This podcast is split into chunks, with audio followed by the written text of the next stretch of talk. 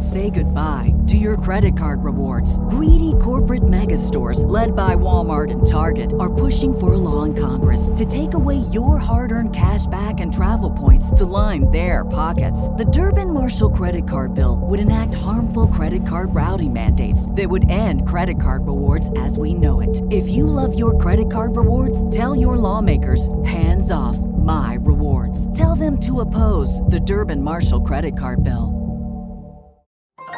This is a podcast from Minute Media. Silver and Black Flashback with your host, author of the Raiders Encyclopedia, Rich Schmelter. Thank you so much, my friend.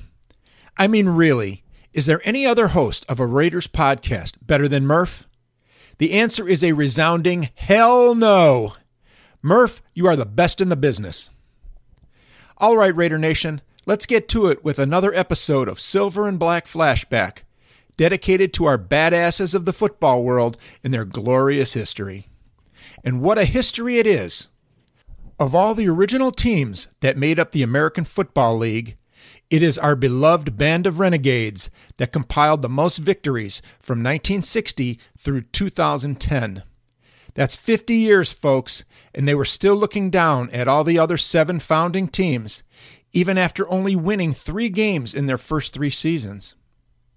And due to that greatness created by some of pro football's greatest performers, our Raiders also beat out their fellow AFL members with busts in the Hall of Fame plus three Super Bowl trophies to their credit. Not too bad for a team that was only brought into the league because another one bolted to the established NFL. And that team, the Minnesota Vikings, well, just how many Super Bowl trophies do you have? Easy answer zero. In fact, our Raiders pounded the crap out of the Vikings to win their first Super Bowl in January of 1977. Time for a unified snarl at that one, Raider Nation.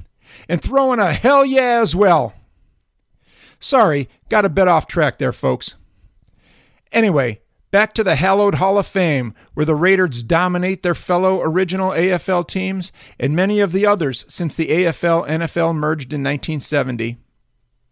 As of 2021, the Raiders have placed 28 busts in the Hall of Fame, with more to come in the future. That is a given. And on this episode of Silver and Black Flashback, the spotlight is focused on one of football's all time greatest linebackers, and one of the most unique, entertaining, and intriguing players of all time, Mr. Ted Hendricks. Besides providing laughs, Hendricks also provided amazing talent that took him from a three time college All American to enshrinement into the Professional Football Hall of Fame. In between those incredible accolades, he put together a 15 year professional career. Life's journey for Theodore Paul Hendricks began on November 1st, 1947, with his birth in Guatemala. His father was a native of Texas, but was stationed in Guatemala as a mechanic for Pan Am Airlines. His mother was a native of Guatemala and of Italian descent. The family eventually settled in Miami, where Ted's incredible success as an athlete began. Besides his incredible athletic abilities, Hendricks also possessed a very high intelligence. A high school English teacher instilled a love of reading in him, and that passion allowed him to become a very well rounded individual. He was also raised bilingual and able to speak fluent Spanish. At Hialeah High School, Hendricks combined those athletic and academic traits to produce a very full and successful experience. While playing offensive and defensive end, Ted was selected to the All City, all state, and All America teams, and was regarded as one of the top all time greatest players to ever come out of the Miami area. He also was an outstanding basketball player and threw the discus and shot put on the track team. In the classroom, he excelled just as much as he did in sports. He won honors in math, which was his favorite subject, was student council president of his junior class, finished in the top 10% of his graduating class, coming in 72nd out of 1,400 students in his 1965 Hialeah High class. What a resume so far, am I right or what? But that was only the beginning of his greatness. He decided to attend the University of Miami in Florida and continued on his way to stardom. He played stand up defensive end at the University of Miami and did his job extremely well from 1966 through 1968. He played so well, in fact, that he became the first sophomore in Miami Hurricanes history to earn All America honors as a second team selection. He then earned first team All America honors in 1967 and 1968, was named Lineman of the Year by the United Press International and the Washington Touchdown Club in 1968. He finished fifth in the Heisman Trophy voting in 1968 and had 347 career tackles, which was the most ever recorded by a defensive lineman at Miami. And he also had 12 fumble recoveries.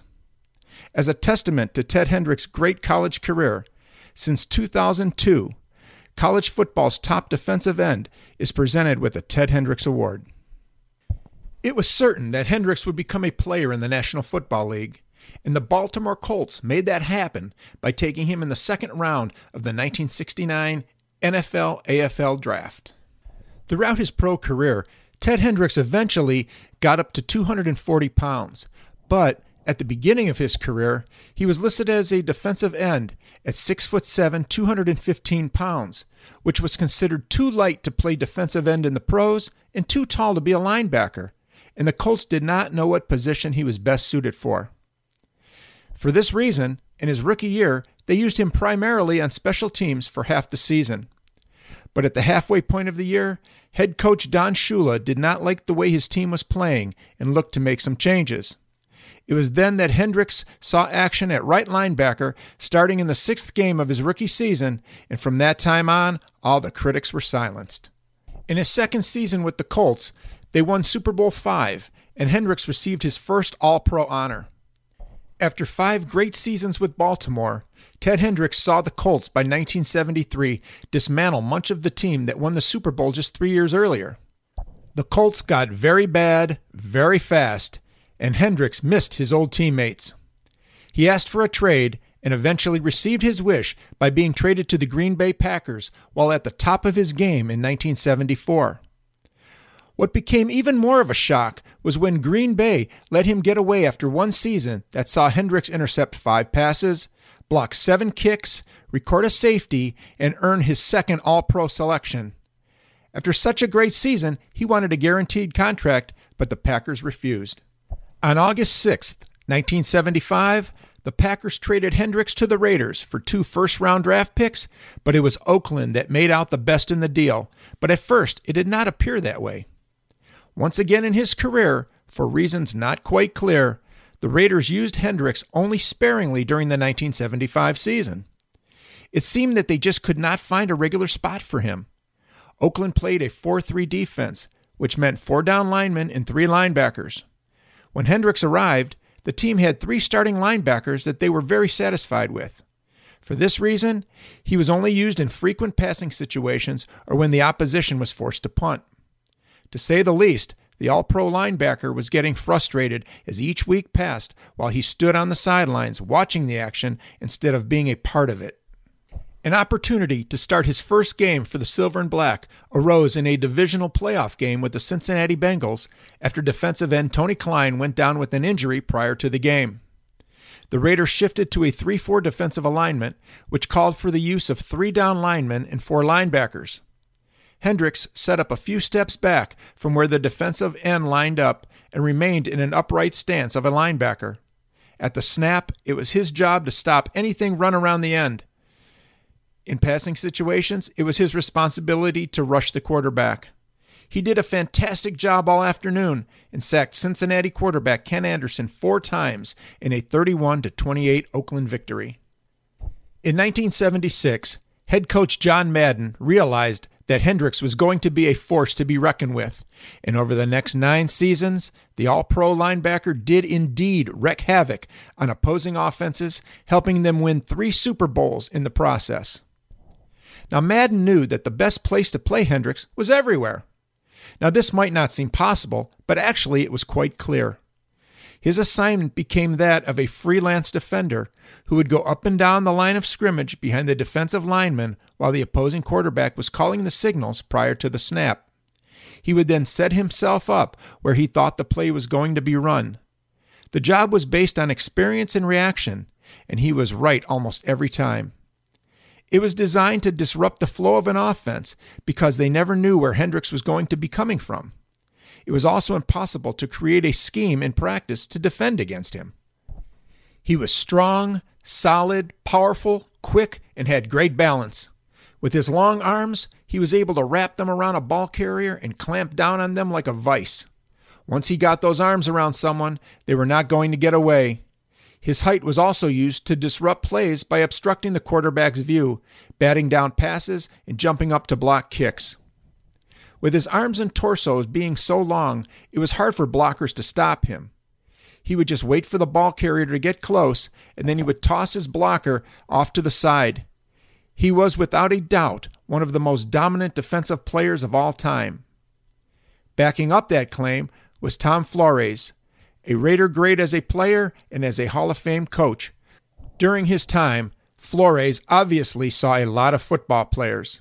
Yet, with all that talent he witnessed throughout the years, Flores felt that Hendricks was the most dominant defensive player he ever coached.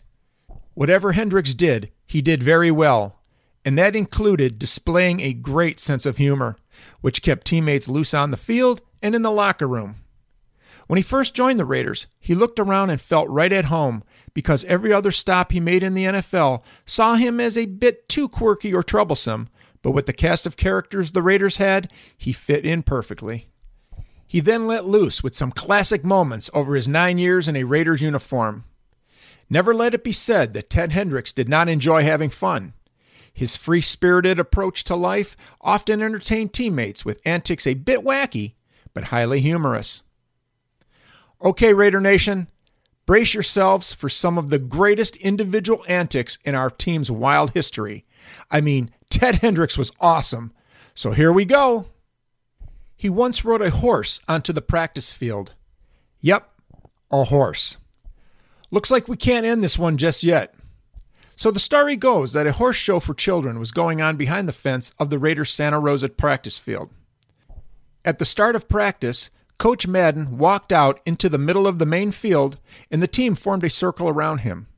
However, there was one player missing. And care to guess who? Yep, the team's star linebacker, Mr. Ted Hendricks himself. But he was not tardy all that long, for suddenly a gate on the fence swung open, and in rode Hendricks on a horse that a little girl let him borrow. He was in full uniform and carrying a traffic cone like a lance. He rode the horse out to the 50 yard line on a dead run, stopped, jumped off, and was ready to practice. He once wore a Halloween mask during a Monday night football telecast, and a camera picked it up for the whole nation to see. He also had a very impressive, yet unique, collection of headgear that he wore at practice in place of his helmet. Well, at least until practice started. One time, he came to the practice field in full uniform, but with a World War I German combat helmet on his head. He also had a hat shaped like a turkey head, and once carved out a pumpkin, put Raider decals on it, and placed that on his head. He allegedly knocked over a yield sign and delivered it to John Madden's home upon hearing of the coach's retirement from the Raiders because he did not want to arrive without a gift, and Madden placed the sign in his backyard. Now, Hendricks claimed that the sign was already knocked to the ground when he found it, but Madden felt that he drove over it until it fell. Either way, it was a classic Ted Hendricks moment. He also had a stripper come into a team meeting, sit on center Dave Dalby's lap, and wish him a happy birthday. He designed the Hurricane machine, a contraption that resembled a weight machine, and the weight plates had 500 pounds marked on them. Not bad, but the plates were completely empty. If anyone was looking on, they thought he was moving some serious weight. And on a sweltering hot day during training camp, his teammates were greeted by Hendricks sitting under a big umbrella at a table, which he dragged down onto the field and was sipping a nice, cool drink of lemonade. He also brought a life size female blow up sex doll to a bar as his date for an evening. While hosting an episode of Saturday Night Live in 1982, John Madden since retired from coaching and then a very successful broadcaster, told one of the greatest football humor stories of all time.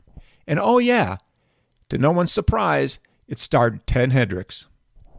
The story goes that while in the locker room, Hendricks dropped some loose change into a toilet. He was seen by Madden staring into the toilet, and within no time, he pulled out a $50 bill and threw it into the toilet.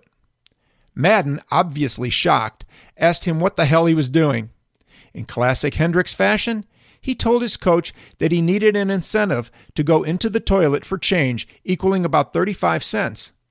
But throwing in a $50 bill, that was the incentive to go in there and get it. Awesome stuff, folks. He also earned two nicknames during his playing days, the first one being the Mad Stork, due to his height and lanky frame. The second came while with the Raiders after he accidentally kicked fullback Marv Hubbard in the head with his foot and knocked him out during practice. He quickly became Kick 'em in the Head Ted, but that was shortened to Kick 'em, and that was the one that Hendricks liked over the Mad Stork. His excellence on the football field did not go unnoticed, far from it. He earned eight trips to the Pro Bowl from 1971 to 74 and 1980 through 1983. He was an All AFC selection in 1976 and 1980 through 1982.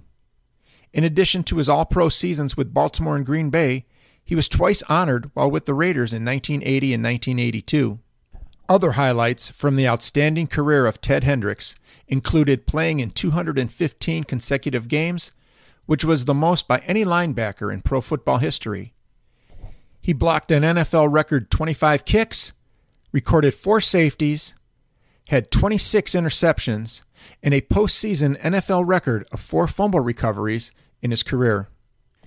He was elected the Raiders' defensive captain in 1980, was honored with the 1978 Lineman of the Year award presented to him by the Raiders Lineman Club, selected to the 1970 and 1980 All Decade NFL teams, and to the 75th NFL Anniversary All Time Team.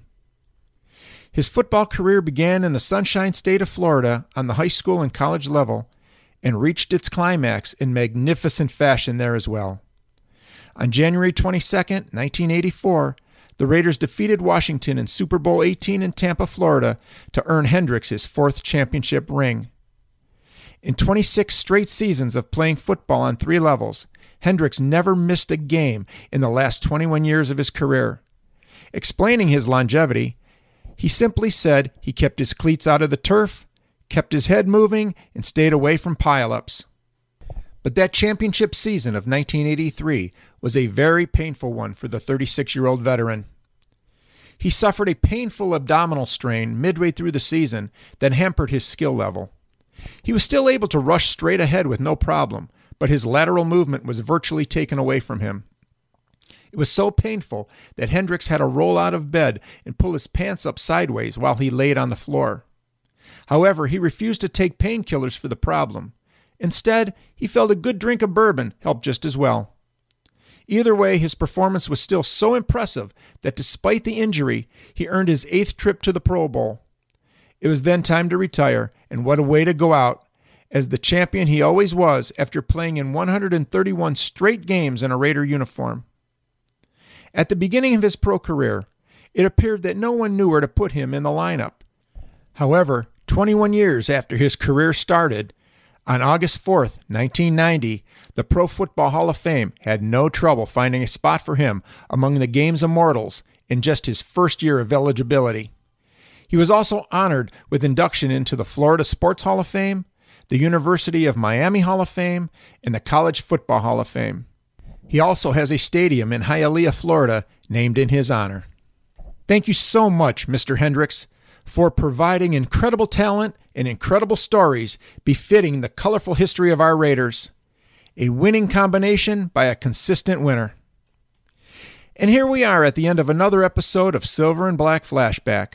Hope you enjoyed it as much as I enjoyed bringing you the story of Ted Hendricks. And there are far more stories to tell about our beloved Raiders, so please come back for those. And until the time we meet again, as always, with all the silver and black love inside of me, I proudly salute the best damn fan base on the planet by saying, Love you, Raider Nation!